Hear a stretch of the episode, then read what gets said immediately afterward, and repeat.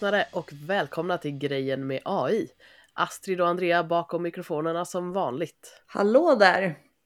Ja, det finns ett ämne som jag och Astrid vill tackla sen vi kläckte idén om att göra den här podden och det är hur AI och teknik kommer påverka våra romantiska relationer med fokus på den tidiga fasen och dating. Sett till hur mycket som internet och smartphones påverkat och förändrat hur människor träffar varandra idag så är det ju troligt, tänkte vi, att AI också kommer vara en grej inom dating.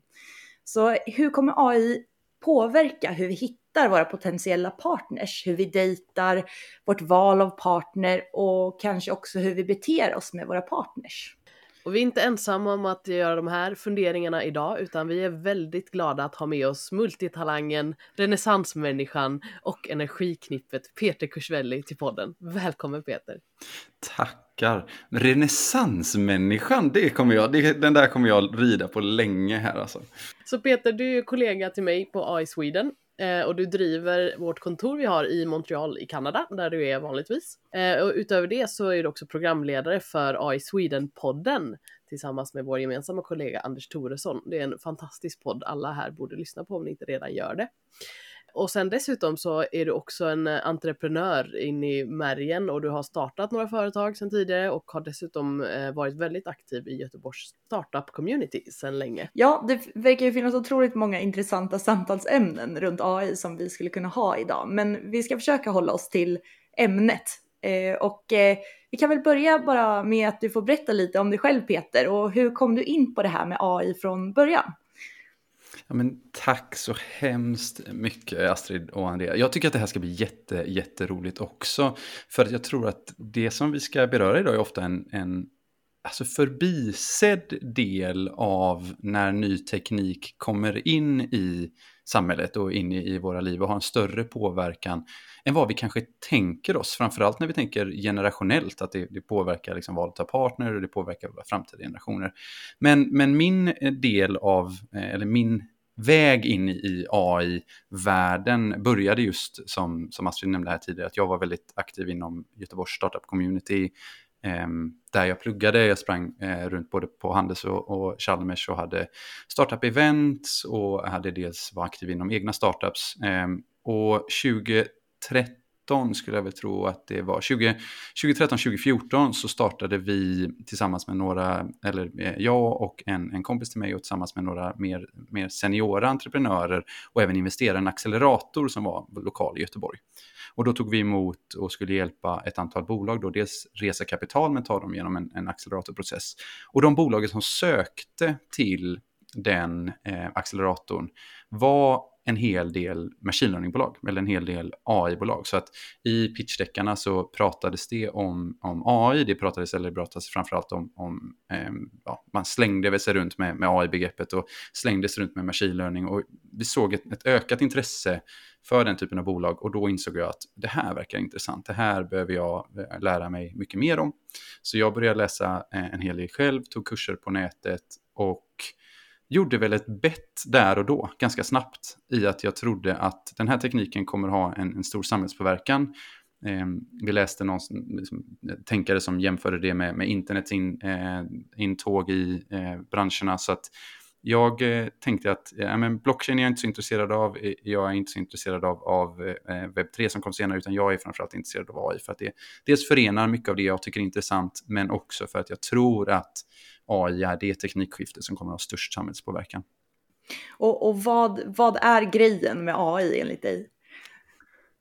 Um, jag tycker att det här är så himla bra fråga ni ställer. Det är så bra tema på det. Men för mig handlar det om, och jag har sagt det i några av, våra poddar, för mig är det en kommunikationsteknologi. Um, det är en, ett nytt sätt i hur vi bearbetar information på. Och för mig är det det som man gör inom kommunikation, det är att man, man stöter och blöter, blöter kommunikation. Och det har vi kanske sett med, med de storskaliga språkmodellerna framförallt i att eh, vi får ett nytt sätt att interagera med datorer och maskiner på. Men jag tycker också att andra AI-teknologier, för att vi får inte glömma bort att det handlar så mycket mer än, än generativ AI eller språk, men andra AI-teknologier är framförallt att liksom förvandla om information eller förvandla om data till någonting som man ska kunna agera på. Så för mig är det ett AI ett sätt att interagera med historien genom den informationen som finns, finns storad och ett sätt att nytt sätt att interagera med maskiner och datorer på. Och det är det jag tycker är så intressant för att jag, jag tror att det skulle vara, det är väldigt, väldigt svårt idag att driva någon form av, av verksamhet eller någon, någonting i samhället utan en maskin. Och, och, det är därför jag tror att det kommer ha så, så himla stor påverkan. Väldigt bra svar, jag kan inte annat än hålla med där. För att ta sig in till ämnet eh, relationer då. Idag träffas ju mer än hälften av alla par online eller via appar. Eh, I alla fall enligt en Stanford-studie jag hittade från 2019, så antagligen är det ännu mer nu efter pandemin. Och det här påverkar oss på en rad sätt. Så först och främst, vad, vad tycker ni om digitaliseringen av dating? Är det bra? Är det dåligt? Eller är det kanske både och? För min del, ja, här blir jag ju biased, men jag tycker eh, bra, självklart bra, men också både och. Eh, för vi kan se eh, effekterna av det på, vi, kan se effekterna av digitaliseringen på, på många olika eh, ställen i samhället, men vi kan se det på, på hur liksom, sociala och hur mycket vi interagerar med och hur framförallt kanske den yngre generationen, hur man interagerar med andra människor. Ehm, jag har ett, ett ganska lustigt eh, akademiskt förblut, eh, förflutet. Liksom jag är i grund och botten liksom ekonom och så tittade mycket på innovation och entreprenörskap men har också pluggat sociologi och, och psykologi då. Så den mänskliga aspekten är, är väldigt intressant för min del. Och vad jag tycker är, är särskilt intressant när det handlar om, om just datingen är att det, det är liksom det sociala, man kan dra det sociala till sin spets. Um, och, men där tror jag att i grund och botten så är det, den digitaliseringen av dejtningen väldigt bra. Eh, det öppnar upp ny, det öppnar upp datingpooler. Men det finns också en, en, en, nedsida, precis som sociala medier, precis som vilken digitalisering som helst i att eh, vi har sett, liksom, man kan se de här eh, dokumentärerna om incels och att det finns en stor del av, av eh, framförallt och män som inte får matchningar på datingapparna och sånt. Och att det, det blir någon sån paradox of choice, att det finns alltid fler att välja där ute. Så att vi, det, vi har svårare och svårare med commitment. Men samtidigt så öppnar det upp en, en mycket, mycket bredare datingpool. Och, och, precis som många, som jättemånga andra typer av teknologier innan, allt form av resande, all form av, av att när vi gick från alla typer av kommunikationsverktyg, i att mänsklig kontakt blir lättare. Och jag tror personligen att i förlängningen så kommer det alltid vara bra för datingpoolen eller dejtandet. Mm. Mm. Och jag tror inte liksom att eh, frågan är om digitalisering av till exempel då dating eh, är bra eller dålig, om att det är liksom frågan i sig, utan det är väl hur det går till. Alltså att digitalisering möjliggör ju kanske en dating på ett nytt sätt, men hur möjliggör den? Och det är kanske det man vill värdera istället då, liksom med de här för och nackdelarna, inte digitaliseringen eller användandet av digitala verktyg i sig. Ja, när man kollar på statistik om det här så är det, verkar det ändå vara en majoritet som känner positivt omkring online dating. Och jag håller med om att det gör ju att vi träffar vissa människor vi aldrig hade träffat annars. Men eh, jag läste också en artikel för inte så länge sedan om just det här med att eh, när vi träffar folk online så slutar vi ju använda våra vänner, vilket tidigare var den vanligaste datingförmedlingen kan man säga. Så att det har gjort att det plötsligt blivit, eh, vad ska man säga, eh, läskigt att ens dejt har gemensamma vänner med en själv.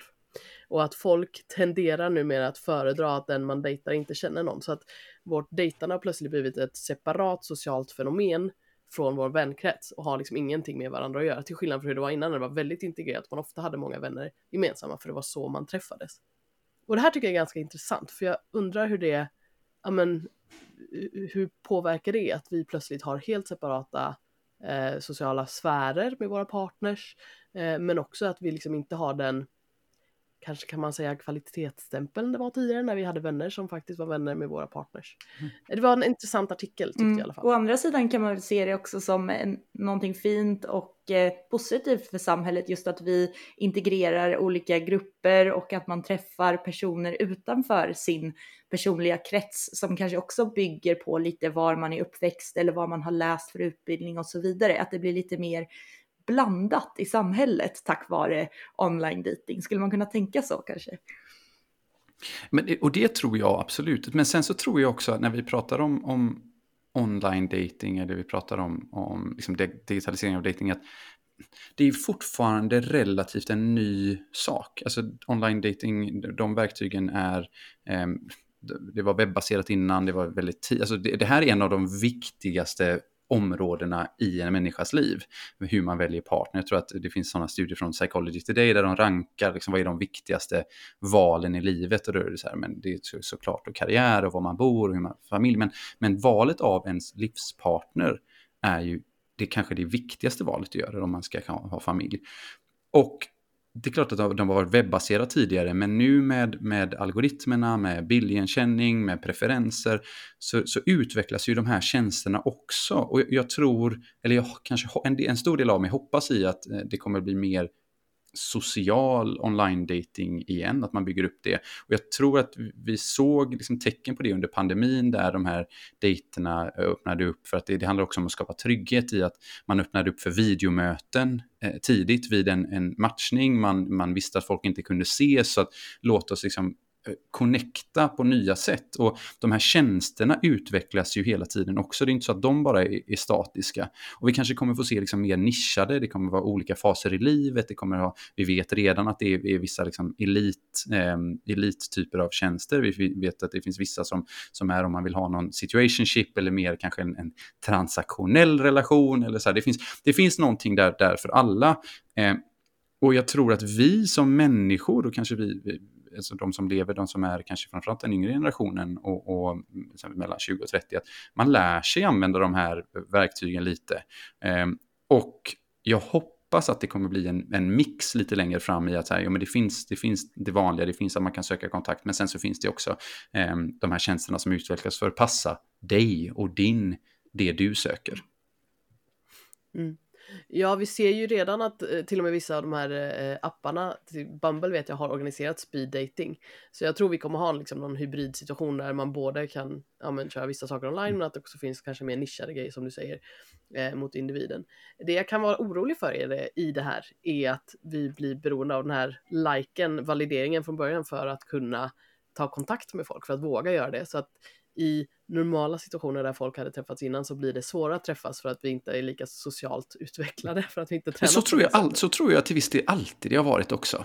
Alltså jag tror, jag tror att här, nu, nu är det enkelt att gömma sig bakom skärmarna och gömma sig bakom tekniken. Men det finns ju en anledning till att det har funnits datingcoacher i, i hur, länge, hur länge som helst. Det finns en anledning till att det finns de här, vad ska jag säga, alltså alla de här filmerna som man har sett och böckerna som har skrivit att den här första kontakten kan vara ganska jobbig för att det är jobbigt att bli avvisad, men också för att jag vet inte hur jag ska, vad jag ska säga, jag blir nervös, jag börjar svettas och så kommer jag göra bort mig.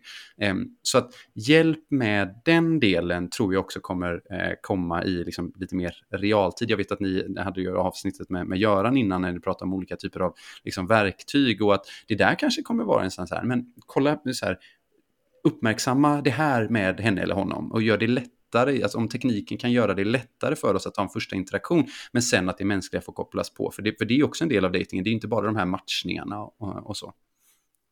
Nej men precis. Och där kommer vi ganska snyggt in på eh, liksom det här just med AI och det finns ju redan exempel idag på hur ja, man, till exempel folk som låtit ChatGPT föra deras konversationer på Tinder så att de slipper göra hela den här första biten och bara går på dejter som AI har bokat in åt dem. Eller andra som har låtit eh, en AI eh, kolla på ens preferenser och lär eh, den att swipa så man slipper göra det själv utan att den redan har matchat med ett gäng som är intressanta för en. Kan nog ge blandade resultat men det, har, det finns exempel på det på nätet. Eh, ska vi diskutera det här fenomenet lite och vad, vad ni tror framtiden för datingapparna är när det kommer till AI Ja, vi hade ett annat exempel på en gäst vi hade här i podden, Paul, som är komiker och poddare som poddar tillsammans med ChatGPT. Och han hade ju ett avsnitt där han skrev olika Tinder-profiltexter eh, utifrån olika liksom, eh, idéer han hade eh, och olika preferenser. Och det, det var ju väldigt intressant att lyssna på för att de blev ju väldigt, ja men väldigt bra egentligen. Alltså det, Eh, jag förstår att man vill använda ChatGPT för att skriva en sån text, för det kan ju vara lite klurigt liksom att få till, eller vad man ska säga. Men och där tror jag, och det är väldigt intressant att veta vad, vad, ni tycker, men, men just det här, vad är nästa steg då? Vad, för nu, någonstans, även om inte alla använder verktygen så kommer fler och fler börja använda verktygen och det här kommer bli vanligare och vanligare.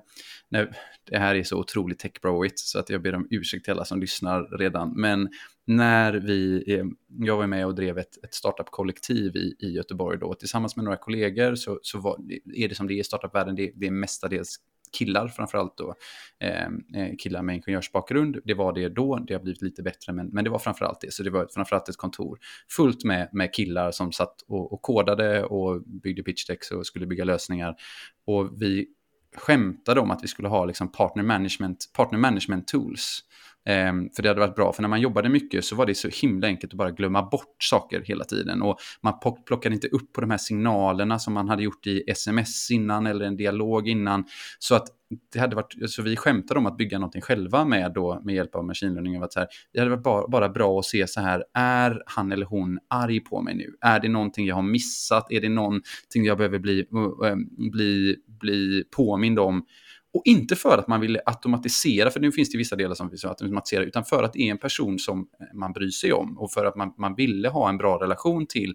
Men man var bara liksom ockuperad. Så om man kunde få hjälpty, liksom verktyg och hjälp med att uppmärksamma det som var viktigt. Och det tror jag, vi, vi är ännu närmare det nu. I att ibland, en av de delarna som, som kanske Paul tar upp där, men, men också som, som jag vet har spridits på nätet nu, det är att Eh, framförallt då tjejer, för jag tror att jag har sett eh, memes, men, men kvinnor som har liksom matat in sina sms-konversationer tillsammans med sin partner i ChatGPT för att liksom, kanske förstå bättre, kunna svara bättre, ha bättre kommunikation med sin partner. Och det tror jag absolut att de här, eh, om man tittar på liksom relationsaspekten av, eh, av eh, mellan oss människor, att de här verktygen kommer kunna hjälpa till med. Just för att de blir så duktiga på språk. Så att bara så här, kan jag få hjälp hur jag svarar på detta i ett, eh, på ett liksom omtänksamt sätt, på ett caring sätt, för att man ska kunna inte ta en genväg och låta någon annan göra jobbet, men, men för att man ska få nya verktyg också i relationerna. Precis som vi pratar mycket om nya verktyg på jobbet och hur vi kan liksom öka produktiviteten och så vidare, så kan vi också få hjälp av de här verktygen i våra mänskliga relationer som gör att vi, liksom så här, vilka frågor ska jag ställa, vad, vad kan jag göra, hur, hur kan jag uppmärksamma någonting här?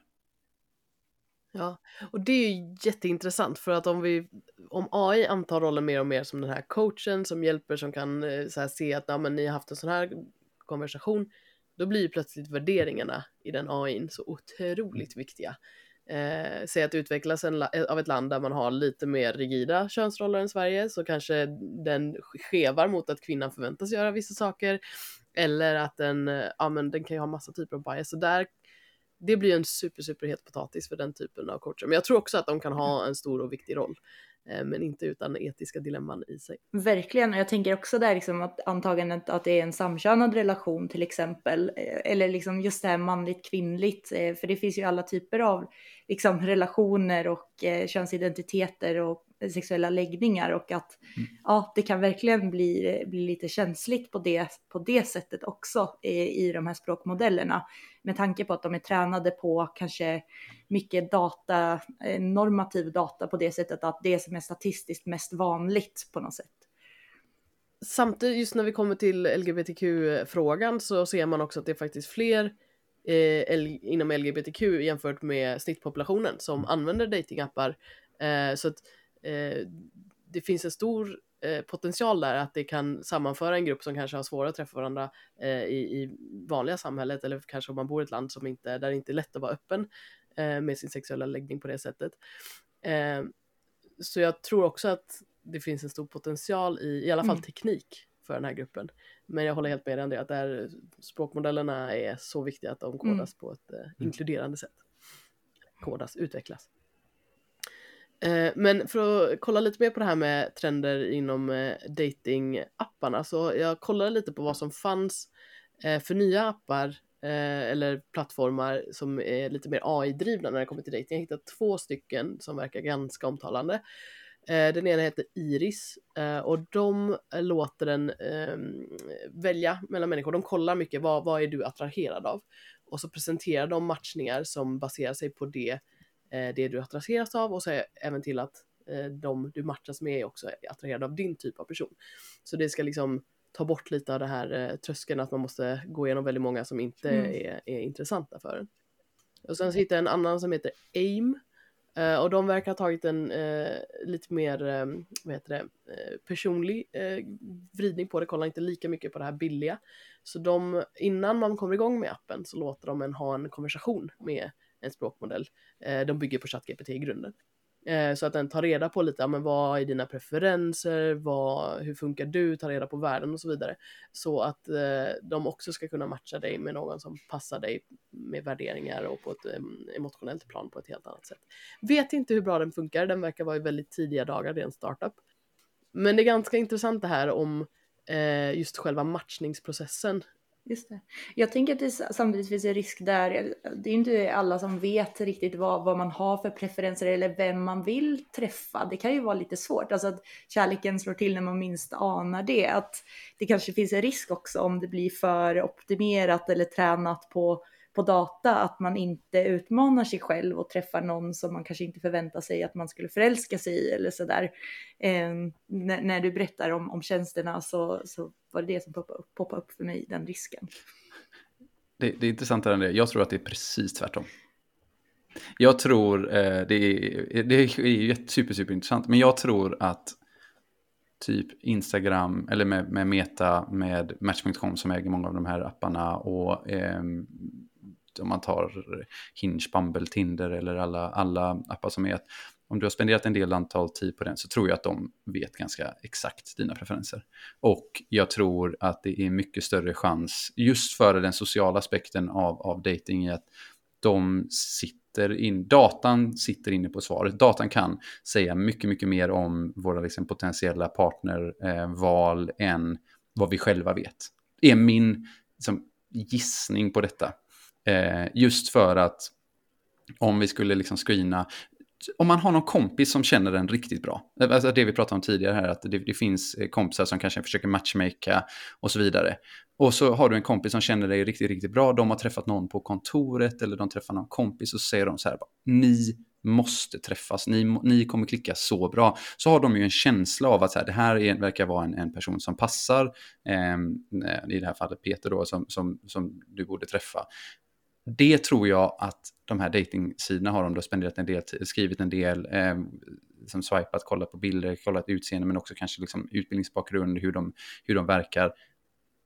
Jag tror att den datan är, är otroligt träffande, om man skulle liksom få access till den. Ja, jag, som jag ser det så tror jag att ju mer avancerade de här verktygen blir, ju bättre val. För nu när, i början av de här eh, apparnas tid så är det, vad är det, typ längd, någon bild, Eh, och ja, men det är ytterst få parametrar man går på som ska avgöra vilka jag vill träffa. Men jag tror med AI så kan man förmodligen använda betydligt fler datapunkter för att just hitta de bra matchningarna. Så jag hoppas att det blir lite mer varierat på det sättet. Eh, men eh, såklart är det fortfarande så här, ja, men vad vill de här företagen? Vill de att vi ska hitta någon som vi alltid är ihop med och för alltid lämnar appen? Eller hur mycket incitament har de egentligen till att bara ja, men ha några som är nästan tillräckligt bra så vi håller oss kvar. Och, och den tycker jag är jätteintressant, för det där är, men där, där tror jag, precis som ni pratade om innan, att där är nog liksom den här specialiseringen i att vara liksom ärlig mot sig själv och ärlig mot de verktyg man använder, vad det är man söker. För där tycker jag, vad är det, både liksom Bumble och Hinge är så här, the apps that are made to be deleted. Um, för att det, det är som målet är att du ska gå in och hitta en relation. Men då är det inte bara, och nu pratar vi väldigt mycket matchning och det är väl kanske det vi ska gå in lite senare, men matchningarna kanske inte är den största begränsningen, utan det som är, är så här, hur driver man på relationen då? Hur får man att det ska, när det, är det här oändliga havet av potentiella matchar, oändliga havet av potentiella partners, hur driver vi på så att det här blir relationen du väljer? Hur hjälper jag dig hur hjälper ett verktyg dig gå djupare in i den relationen?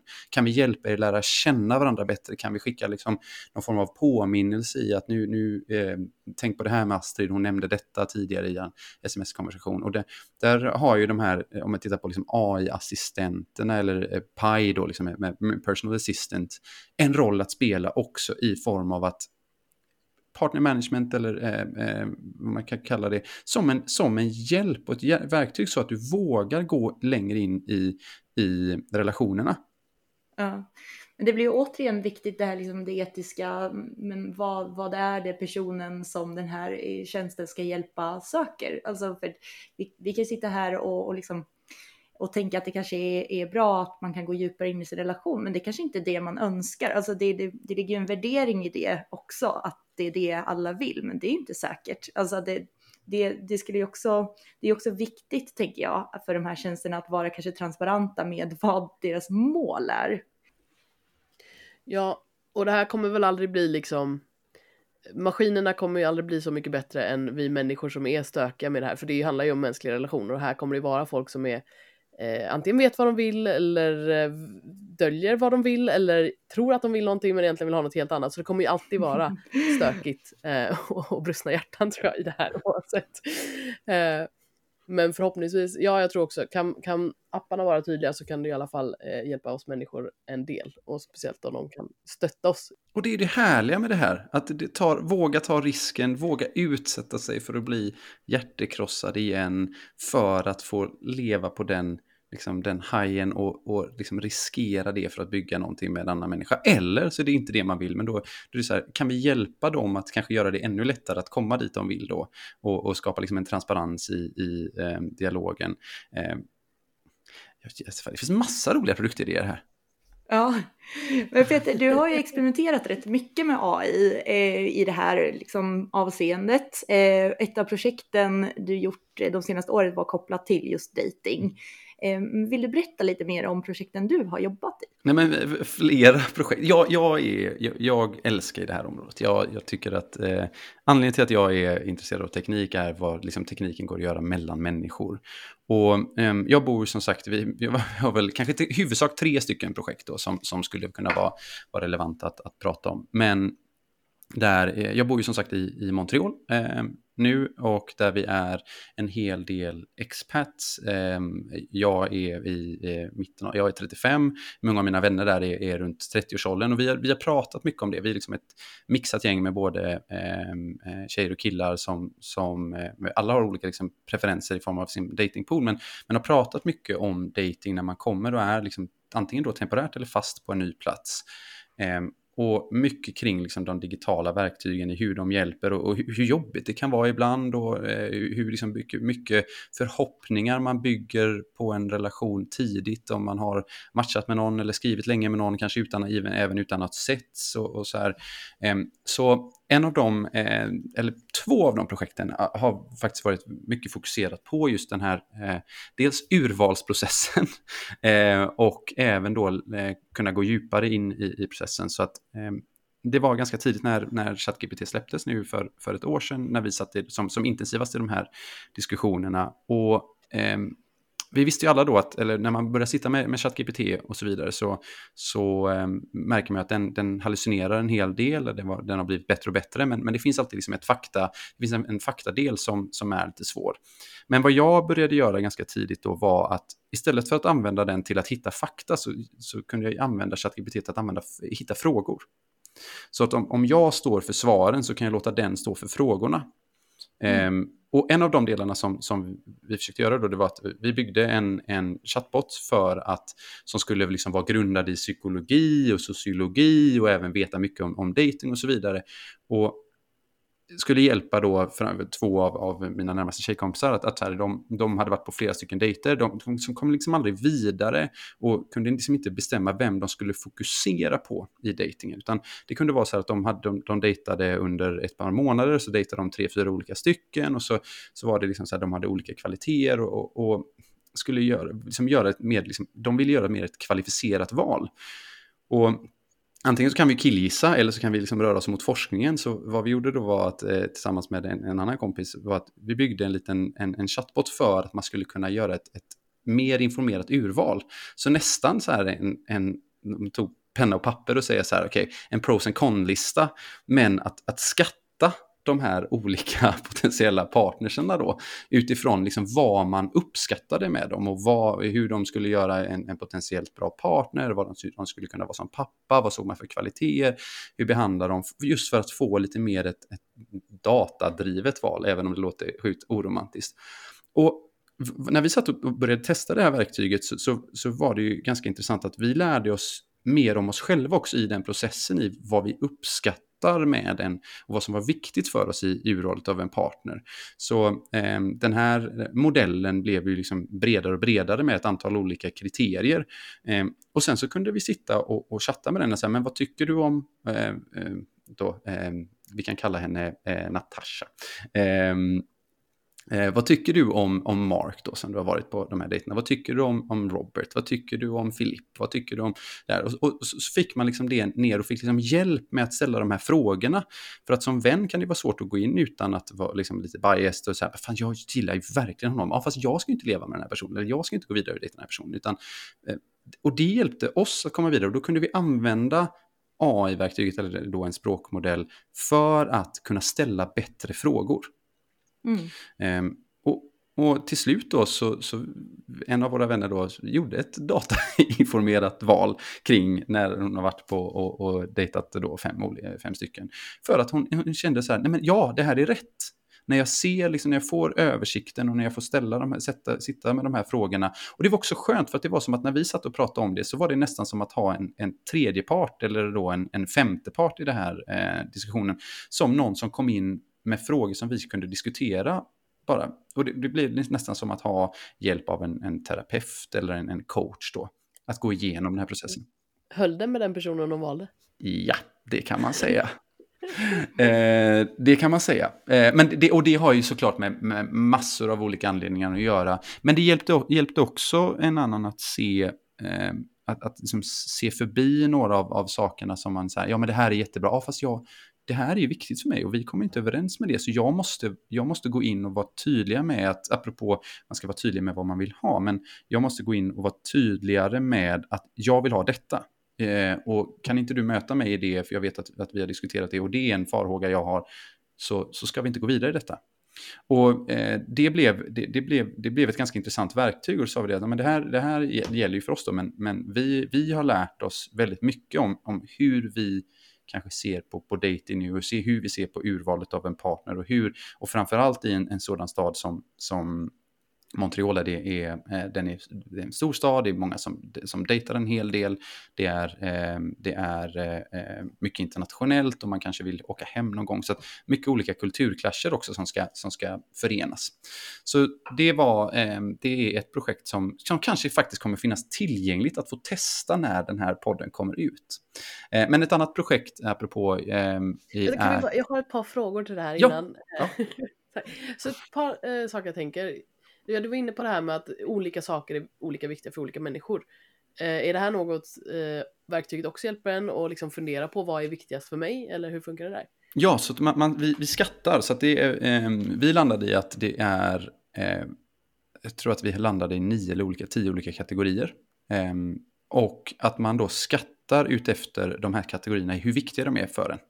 Så, så vad, vad den här chattbotten gjorde var att man, man skapade, det skapades en matris eh, Eh, för att liksom kunna sortera och, och förstå sig själv eh, bättre.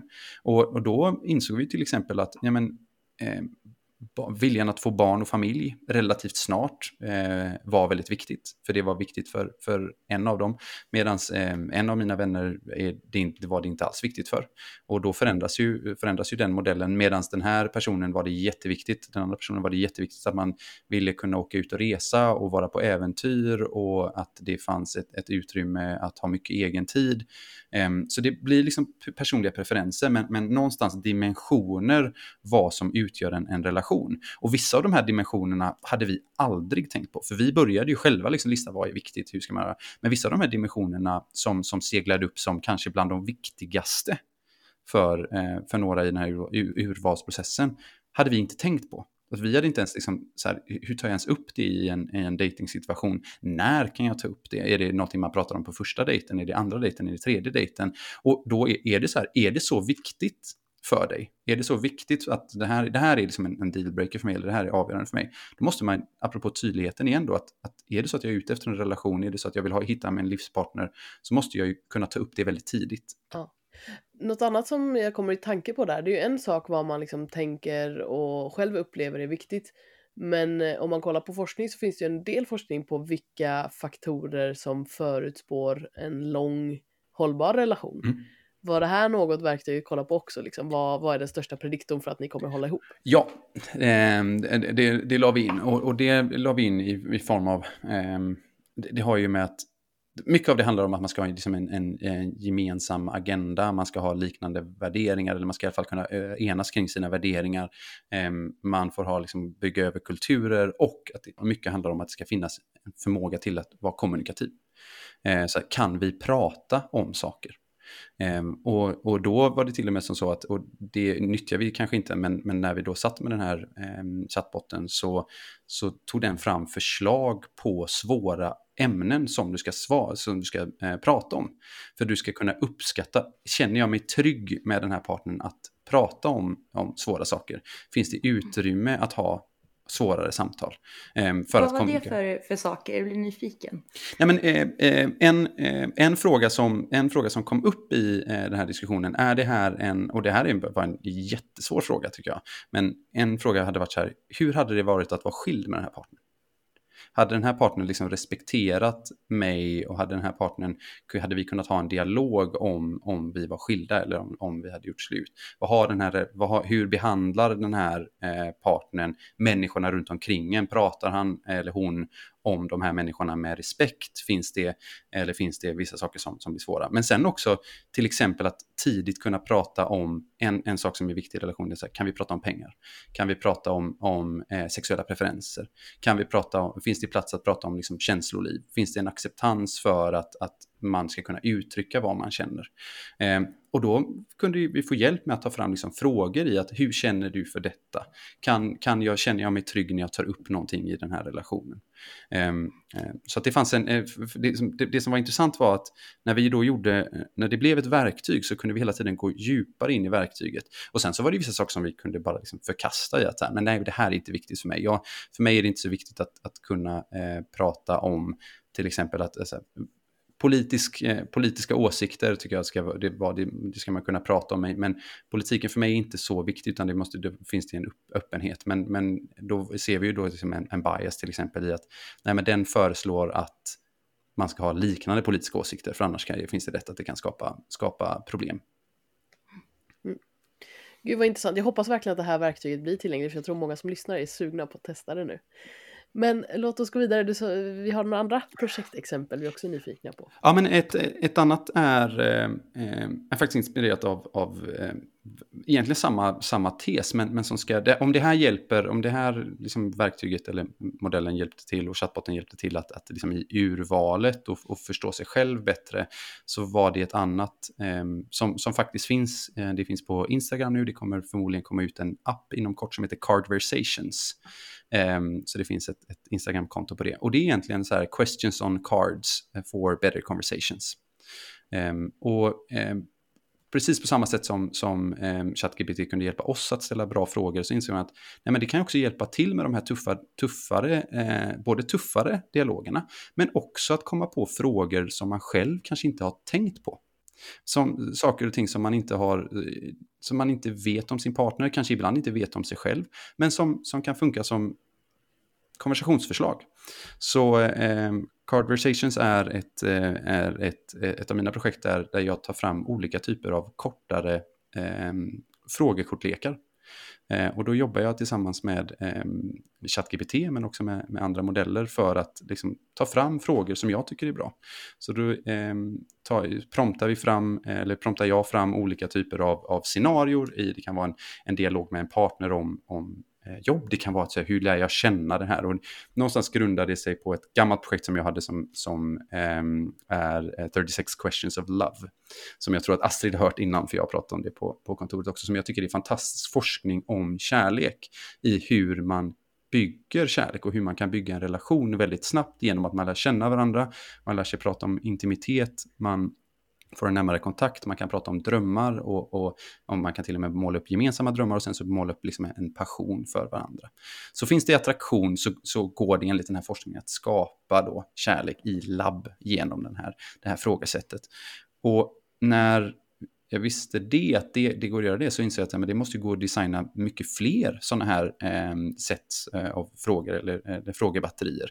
Som kan vara korta, som man kan ta upp vid köksbordet hemma, man kan ta med sig dem på semestern, man ska kunna ta med sig dem på middagen. Och eh, det var till och med några som efterfrågade, som så här, finns, det, finns det frågor som jag skulle kunna ta med mitt barn för att eh, ja, ha svårare konversationer när jag inte riktigt vet vilka frågor jag ska ställa. Eller till exempel med kompisar i att, nej men jag, fastän jag, det känns som att vi inte kommer igenom någonting här, eller jag vill prata med dig om en sak, men jag vet inte riktigt hur jag ska ställa de här frågorna. Så eh, då eh, är ett, ett av de här projekten då Cardversation, så där vi kan använda AI, inte för svaren, utan för att faktiskt generera frågorna som hjälper till djupare och bättre, förhoppningsvis mänskliga relationer. Mm. Jag tycker att det låter som ett jättebra eh, verktyg som du säger. Det kan ju också vara med, med en vän om man vill prata om ett svårt ämne, men just att låta kanske korten ställa frågorna så, så blir det lite avdramatiserat och så har man konversationen. Det låter som jätteanvändbart för att fördjupa relationer tycker jag. För det blir inte du som, det blir inte du som kanske, du, man, kan fri, man kan frigöra sig ansvaret lite från, för frågan. Så där, men nu var det, ja, det var kortet precis. som sa det här till mig. Jag, men, men jag kan börja svara, eller du kan börja svara, för jag, jag vill gärna veta vad du har att tänka på detta. Plus att ja, men lite isbrytare sådär, man ska säga. Mm. Och isbrytare, inte bara, alltså, och ja, det där, det där är så himla bra. Isbrytare när, eh, för isbrytare kan vara, vi ser det ofta som liksom en, en första en första konversation. Men ibland så kanske man stagnerar i en, en relation med, eh, det kan vara i nya relationer, långa relationer. Eh, jag har en, en kompis till mig som vars, vars farmor och farfar har använt en av de här eh, kortlekarna. Och som, som kom tillbaka till henne då och sa att vi har varit tillsammans i 40 år och vi har, nej ännu mer, 50 år tror jag det var. Och vi har aldrig varit så här nära efter att ha svarat på de här frågorna. För de, hade inte, de har inte verktyg att veta vad de ska ställa på för frågor, men de har en intimitet och en ärlighet mot varandra. Så bara genom att få bättre frågor så lär de liksom känna varandra mer på djupet. Så där blir det verkligen isbrytare för att de kanske har liksom legat still och sen så kommer, det bara, kommer man igenom med att våga vara öppen och då ha tillgång till bättre frågor. Vi får ta och länka till uh, Cardversations i vår avsnittsbeskrivning helt enkelt. Precis, för du hade något mer projekt du höll på med, eller hur? Ja, och det här är, nej men, och det här är tillbaka på, ehm, eh, det här är faktiskt ett, ett gammalt projekt som, eh, har, eh, som vi hade eh, redan för, för, ett äldre projekt som vi faktiskt inte genomförde då, men som, som apropå liksom den här sociala delen av dating som, som ni sa innan, att ehm, i dagsläget så sitter man ju mycket och, och, man kan sitta och swipa själv eller man kan sitta och kolla på själv. Men en av de eh, roligaste sakerna då som jag vet att våra, eh, när vi var ett gäng som var singlar men så hade vi eh, partner, så hade vi kompisar i, i eh, relationer. Och det som varenda gång vi skulle ha en middag, varenda gång vi eh, skulle ha ehm, ja, men hade en sammankomst. Så när det var någon som var singel och det kom in ett par så var det alltid, både, hela paret var alltid så här, kan inte jag få swipa lite? Kan inte jag få kolla vad du har för matchningar? Kan inte jag få skriva lite? Kan inte, jag, du måste ju kunna hitta någon nu. Det, fan, jag, ge mig din app nu så ska vi, ska vi göra det här. Så eh, vad, vad vi ville göra då var en app för eh, social dating. Så att du ger bort, eh, du validerar din profil, men sen ger du bort din profil till någon vän och helst ett par. Eh, så blir det liksom blind dating, där då, målet är att de ska sätta upp dig på en en dejt. Och du har inte kontrollen över det här det är någon annan som då validerar, eh, du validerar ditt konto och de validerar att de tar hand om, om din, ditt dejtande för att du sätter upp dig. Och det här kan du använda till liksom, vänner, till eh, syrror. Och vi fick en, det var jättemånga som, som ville, ville testa det här, men vi kom aldrig riktigt i, i mål med det, för det var när jag jobbade på, på en, en kreativ byrå. Ehm, eh, och det har seglat upp igen nu, så att det håller vi eh, på och eh, ska se om vi kan göra någonting av. Jättekul. Så att öka, öka poolen, men ge också bort din, eh, din auktoritet för just att det kanske inte ska vara ChatGPT som skriver, men det kanske ska vara din bästa vän eller några av dina bästa vänner som känner dig ganska väl, som säger så här, nej men det här kommer passa, nej det här är inte din stil, ja men det här är din, ja det här kommer passa, det här måste du gå på en dejt med påminner lite om hur mycket dating går till i till exempel Indien där det ofta är föräldrarna som har ett finger med i vilka man, man träffar och inte. Det är ju en slags hybrid mellan arrangerat äktenskap och att eh, ha en datingförmedlare då. Intressant att det kommer till västvärlden. Jag tycker det, det finns en lite röd tråd och det är liksom i de här projekten att det kanske inte helt och hållet AI eller tekniken som, som väljer din partner utan det är mer liksom eller förbättra relationen, utan det är lite mer så här processen, facilitator, tekniken som relationscoach. Eh, ja, att det finns liksom en, en, faciliterande roll för AI i det här med dating och relationer. Är det så man kan tänka kanske? För min del så, så, är det ju så. Jag tror säkert att det är eh, andra som skulle använda de här verktygen på, på andra sätt. Men, men för mig så, så ser jag det, så ser jag det här verktyget som så. För att om vi tittar då, det, det här blir ju liksom text, men om man tittar på vad en profil, eller liksom en profilpool är egentligen, det är ju bara en massa punkter av data. Och vad vi då vill är att vi ska kunna matcha den datan så, så bra som möjligt. Men det är ju, det är ju bara egentligen matchningsprincipen. Sen så finns ju den hela liksom sociala aspekten av det och då i förlängningen också det som relationsbyggandet. Och eh, kan vi hjälpa till, kan vi genom det tekniska verktyg hjälpa till med den sociala aspekten och relationsbyggandet, men fortfarande då låta det hända, eller själva aktiviteten hända mellan människor, så tror jag att vi kommer kunna få starkare relationer. Men jag håller med om att AI nog kan ha en roll som en facilitator och förenkla processen för det. Men som du säger Peter så behöver det dels hända någonting i det mellanmänskliga, men jag tror också en roll som kanske AI har svårare att ta är också hjälpa, ofta behöver man ju jobba kanske på sig själv, i alla fall om man har motstånd eller har svårt för att hitta en partner. Då är det ju ofta att man behöver kanske jobba igenom sitt egna anknytningsmönster eller se vad det är som hindrar en. Och där har jag svårare att se att AI kommer in, då, får, då blir det plötsligt att AI ska ersätta en psykolog mer. Men där tror jag vi fortfarande har nötter att knäcka. Eh, så att i det mellanmänskliga och i arbetet med sig själv där är det nog mer eh, mänsklig domän, men i resten tror jag AI kan göra väldigt mycket. Det där tycker jag är en jätte, jätteintressant, eh, jag tycker det där är en så himla intressant observation, för att säg då att nu, det är klart att det finns väldigt mycket ensamma eh, eh, personer där ute och så kanske inte man saknar familj eller eh, vänner, men, men är det som så att man upplever att till exempel en vän har det här, eh, man, man, ser detta hos en vän, eller man ser, man ser det hos någon man bryr sig om, men man känner själv att man saknar, eh, man saknar för det är också en relation. Liksom. Man, man, vill gärna hjälpa sina, de man har en nära relation till att, att vara lyckliga och glada och kanske då nå, nå en, en, form av partnerrelation eller vara i en relation. Och då kanske man skulle kunna använda de här verktygen till att, att faktiskt då, hur, hur, hur gör, går, kliver jag in som vän och kanske hjälper min vän att förstå att den behöver gå till, till terapi. Jag kanske inte har verktygen, men jag kan tillskansa mig verktygen i alla fall i att börja den här isbrytan. I att få till liksom en islossning i att nej, men man behöver faktiskt jobba på sig själv. Och återigen då lägga, lägga liksom frågorna någon annanstans. Ehm, för, för mycket av det är såklart det är det. Alltså, alla, alla går inte runt med trauma, men vi har ju mycket, liksom, ehm, vi har ju saker som alla behöver bearbeta alla skulle gå till terapeut. Det, världen hade varit så mycket bättre då. Nu har vi pratat om eh, många möjligheter, positiva aspekter med att använda AI-tekniken inom dating och relationer. Men vad, vad är baksidorna tror ni och finns det några risker som ni ser? Ja, men vi har ju redan varit lite inne på det här med skevhet och risk för att vissa grupper eh, behandlas sämre än andra eller att eh, ja, men, eh, olika typer av värderingar som vi inte nödvändigtvis håller med om får alldeles för mycket spelrum. Eh, så det skulle jag väl se som några av de stora nackdelarna. Men utöver det kan vi komma på något som vi inte har berört ännu. Nej, men jag vet att det finns i den här, eh, nu funderar jag på vilka det var som hade gjort den här studien, men, men på Tinder som, som var den här eh, incels-studien i att eh, den här hierarkin, en form av, om man tar en form av datinghierarki eller eh, attraktionshierarki förstärks av de här algoritmerna just för att eh, det är de, de 10, topp 10 procenten som får 90 procent av matchningarna.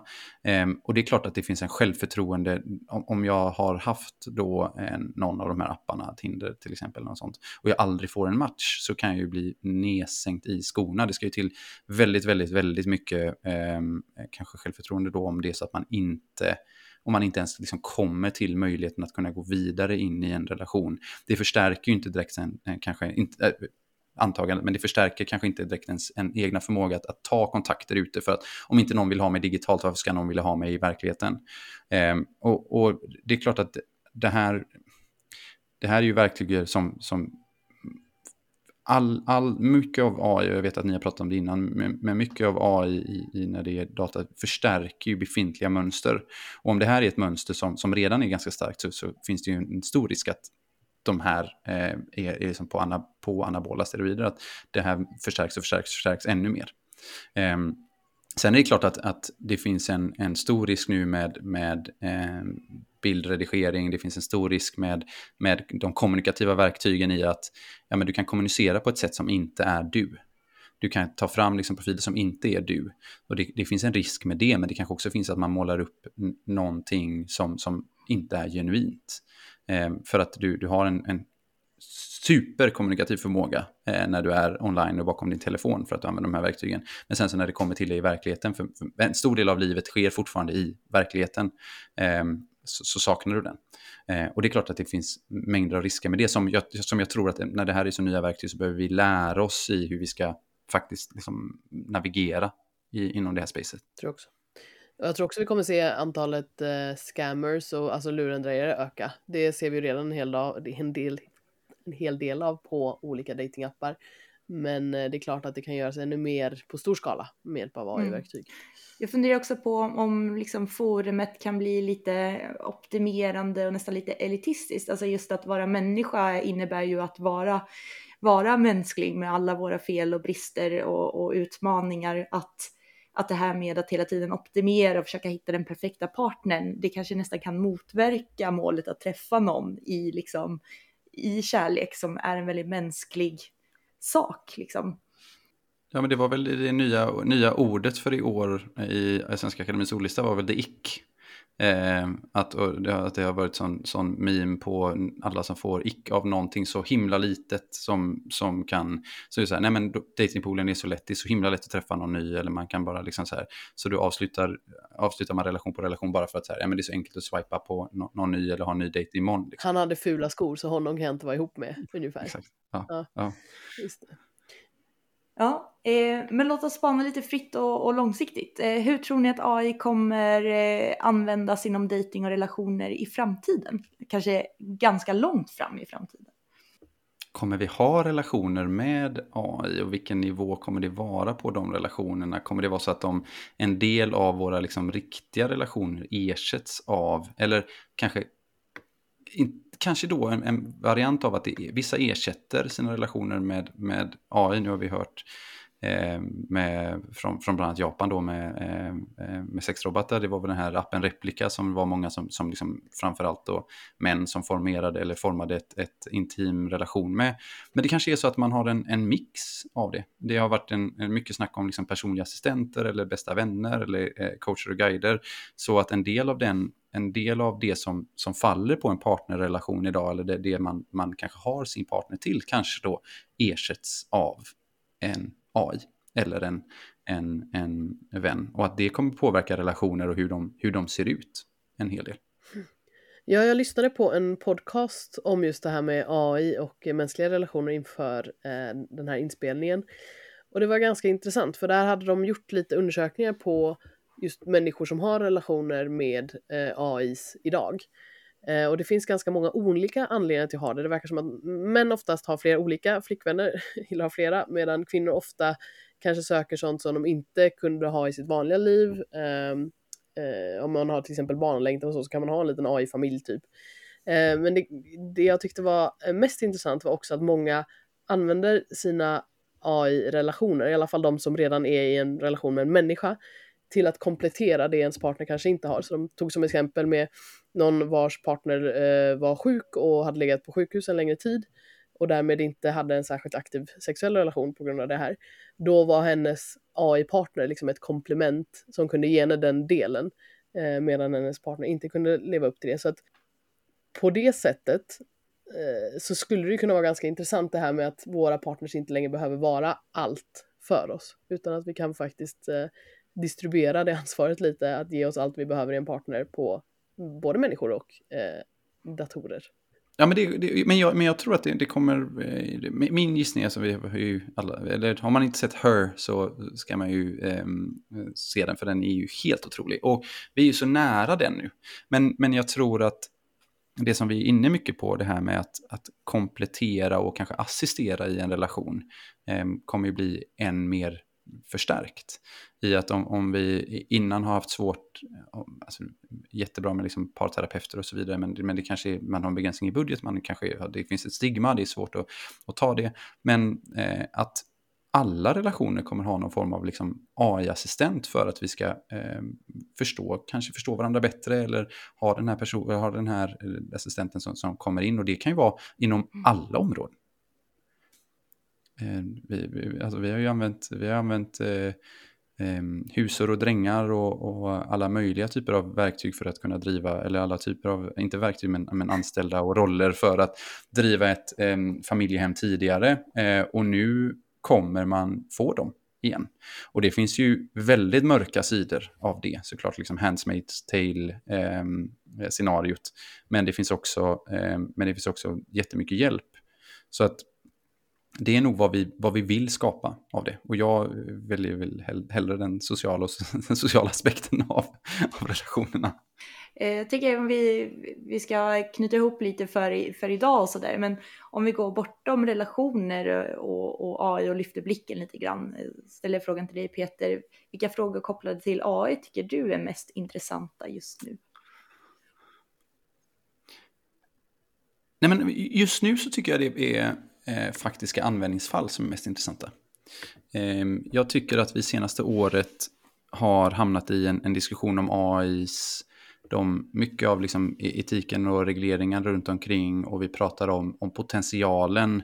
Men jag tror att det är svårt för många som kanske inte jobbar inom fältet och även för många som jobbar inom fältet att förstå det riktiga värdet. Så, så det som ni pratar om, liksom grejen med AI och kanske gå ifrån tidslinjen lite på det här 5-10 år och, och oron och mer titta på vad, vad, kan vi göra med AI idag? Vad är, det, vad är det för värde vi skapar idag och imorgon i våra liksom, organisationer, i våra liv? Vilka problem kan vi lösa med AI som är relativt kortsiktigt? Det tycker jag är de frågorna som är mest intressanta nu och där eh, försöker jag nörda ner mig en hel del för att göra det lättare för kanske andra att förstå varför vi pratar så mycket om AI. För jag, ty jag, tycker att det är upp till oss inom fältet nu att faktiskt visa på riktiga värden och inte bara prata om och kanske och wow och det här kommer hända utan så här, det här gör vi med mm. AI idag.